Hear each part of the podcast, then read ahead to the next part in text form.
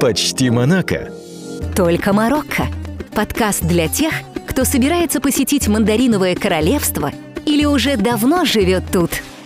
Всем привет! Вы слушаете новый подкаст, который называется «Почти Монако», и за микрофоном я, Ната, и веду я этот подкаст на правах человека, можно даже сказать аборигена, который живет в королевстве Марокко уже лет так 18. Я уже даже перестала считать, сколько лет, представляете, как долго живу. А можно сказать, даже почти марокканкой стала. К несчастью своего мужа, он-то себе в жены как раз русскую выбирал, а тут вот такой вот сюрприз. Это я так кратко попыталась объяснить вам, каким ветром Сирока меня занесло в марокканское королевство, выскочила замуж удачно за марокканца, ну, скажем так.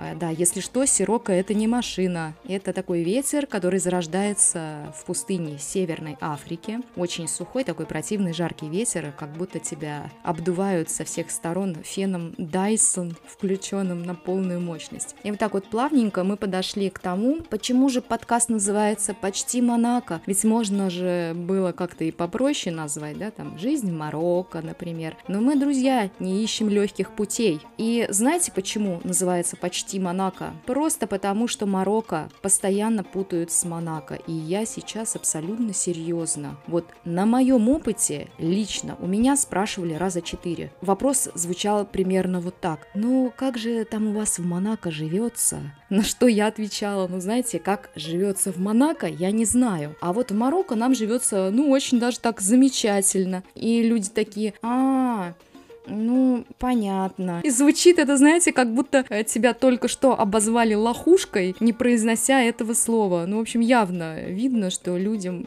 не особо так ответ-то понравился. Не в Монако ты живешь, Наташка а в Марокко. Давайте разберем, давайте я немножечко побуду учительницей географии и расскажу вам, где же находится Марокко. Вдруг вы не знаете, ну, хотя вряд ли, ну вдруг. А начнем мы с Монако. Монако это вообще не королевство, да, в отличие от Марокко, а княжество. И княжество Монако находится рядом с Францией, а Марокко это Северная Африка. Я не поленилась друзья, не поленилась и залезла посмотреть Яндекс Вордстат и обнаружила, что 13 800 человек в месяц, вы только представьте, делали запрос «Марокко – это Африка», а сейчас, внимание, еще 12 тысяч человек в месяц делали запрос «Марокко – это Азия?»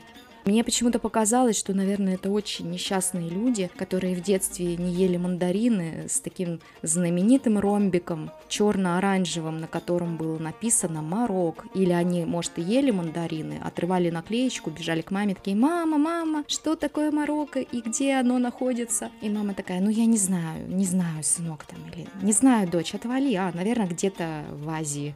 И вот так вот человек и жил всю жизнь, думая, что Марокко это где-то в Азии. А Марокко это Африка. А если еще точнее, то это Северная Африка. Если представить кусочек Африки, который рядышком с Испанией, внимание, включаем все свои познания по географии, то вот именно там и находится Марокко. Это прям Северная Африка, и нам чуть-чуть не хватает до Испании. Если бы у нас э, была, была граница с Испанией, то мы бы туда пешком ходили, а так нас от Испании отделяет Гибралтарский пролив. Гибралтар и чуть-чуть повыше Испания. Вот там и находится Марокко. И продолжая да, наш географический ликбез, я скажу, что Марокко это же невероятное королевство. Ну где Монако, а где Марокко? Ну, ну, друзья, потому что у нас тут есть все. Атлантический океан есть, есть. С запада Марокко омывает Атлантический океан. Гибралтарский пролив, про который я уже рассказала, есть. На самом севере, да. А вот давайте немножечко отступлю от темы и расскажу вам, как образовался Гибралтарский пролив.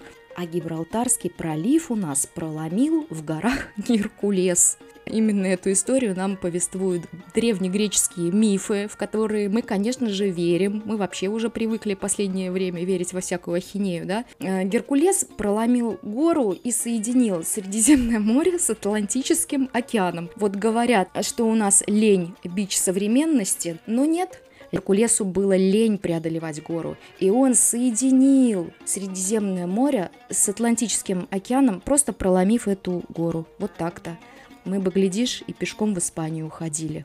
Ну вот Геркулес нам тут все подпортил. Кстати, в Танжере до сих пор можно увидеть ту самую пещеру Геркулеса, да, Танжер-то у нас находится на севере, и можно увидеть эту пещеру Геркулеса и гроты. Я там бывала, очень красивая пещера и гроты в скале, а, местечко, которое захватывает дух, всем советую посетить. И таким образом мы узнали, что в Марокко и Средиземное море, и Атлантический океан, и Гибралтарский пролив, а Монако нервно курит в сторонке и завидует. А еще в Марокко есть потрясающая пустыня Сахара. Если быть точнее, то совсем небольшой ее кусочек и по силе эмоций, которые вызывает пустыня с ее огромными песчаными барханами, я бы соотнесла это с эмоциями от океана. Увидеть впервые пустыню, это почти то же самое, что впервые увидеть океан. По крайней мере, у меня были абсолютно одинаковые эмоции восторга при виде огромных песчаных дюн. И недаром, да, в пустыне Марокко снимали огромное количество фильмов и даже киностудию голливудскую тут построили. Мумию, помните, да? Вот мумию снимали как раз на этой голливудской студии и ездили еще под съемки делали в пустыне в Марокканской. Астерикс и Обеликс тоже тут снимали, как раз-таки на этой студии, и тоже подсъемки в пустыне у них были. Если вы слышите сейчас плач в уголке, то это рыдает Монако, потому что в Монако пустыни нет. Как можно путать Монако и Марокко? Ну вот Монако ничего практически нет, кроме, ну может, разве казино в Монте-Карло. Но и тут Марокко просто обскакала несчастная Монако, потому что в Марокко тоже есть казино, а, штук 7, не меньше. А в Монако еще автогонки, скажете вы, Формула-1. Но и тут я вам возражу, как водителя с десятилетним стажем, каждый день вождения в Марокко это Формула-1. И причем соревнуются тут все со всеми, и велосипеды, и трициклы, и самокаты, и мопеды, автомобили, пешеходы, все, все смешалось э, в доме Оболонских. И пешеходы тут, конечно же, главная опасность, нужно быть постоянно на чеку. Но это я так немножко отклонилась. А теперь давайте перейдем от этого географического винегрета к более серьезным вещам. Какая миссия у этого подкаста? А, скажу по секрету, никакой серьезной миссии нет. Если вам нравится Восток и все, что с ним связано, если вы смотрели хоть одну серию сериала «Клон», и вам зашло, или вы хотите посетить Марокко, то вам тут точно понравится, потому что рассказывать я буду исключительно о жизни в Марокко. Никаких нравоучений, друзья. Этот подкаст записан для приятного времяпровождения за чашечкой чая или за чашечкой кофе, что вам больше нравится. Вот и подошел к концу первый выпуск. Не забывайте ставить сердечки или звездочки, чтобы о подкасте узнало больше людей. Делитесь выпуском в соцсетях, если он вам понравился. И до встречи. С вами была автор и ведущая подкаста Ерофеева Наталья. Пока-пока. Или, как сказали бы в Марокко, бсляма. Почти Монако. Только Марокко. Подкаст для тех, кто собирается посетить Мандариновое королевство или уже давно живет тут.